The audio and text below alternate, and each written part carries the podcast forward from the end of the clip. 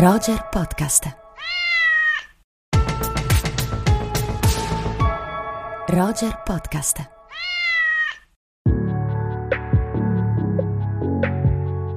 Buona settimana a tutti cari amici di Rubik, iniziamo a dare dei consigli sui film in uscita durante queste settimane e partiamo da questo weekend e il consiglio che vogliamo darvi è Monica di Andrea Pallaoro, film presentato in concorso all'ultima mostra del cinema di Venezia. Ciao. Volevo solo dirti che alla fine ho deciso di venire da voi. Ora mi metto in viaggio, dovrei arrivare tra un paio di giorni.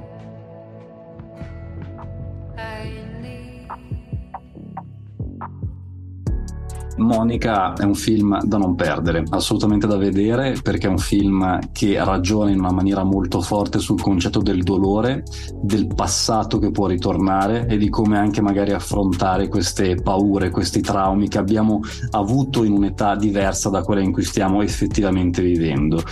il passato torna a bussare al presente e il presente cerca di tornare indietro nel tempo. E voglio essere proprio un po' ambiguo nel descrivere questa forma narrativa anche perché il passaggio temporale compromette anche l'identità del protagon- della protagonista, dello della protagonista. Questo saranno dei temi molto importanti che andrete un pochino a scovare nel corso di questo film, che è un film in cui si parla di un rapporto con una figura materna in grave situazione di malattia, di dolore, di sofferenza, ma una sofferenza che anche si trasmette appunto verso questa figura filiale che ha abbandonato il nido materno diversi anni prima e tornerà al capezzale della madre. Da qui si sviluppa un film che ha nella fotografia il suo grande valore aggiunto, il suo grande punto di forza, una fotografia che gioca spesso su toni cupi, su luci soffuse, una fotografia che ci fa sentire l'aspetto anche più inquieto dei meandri della psiche di questi personaggi non soltanto della figura principale ma anche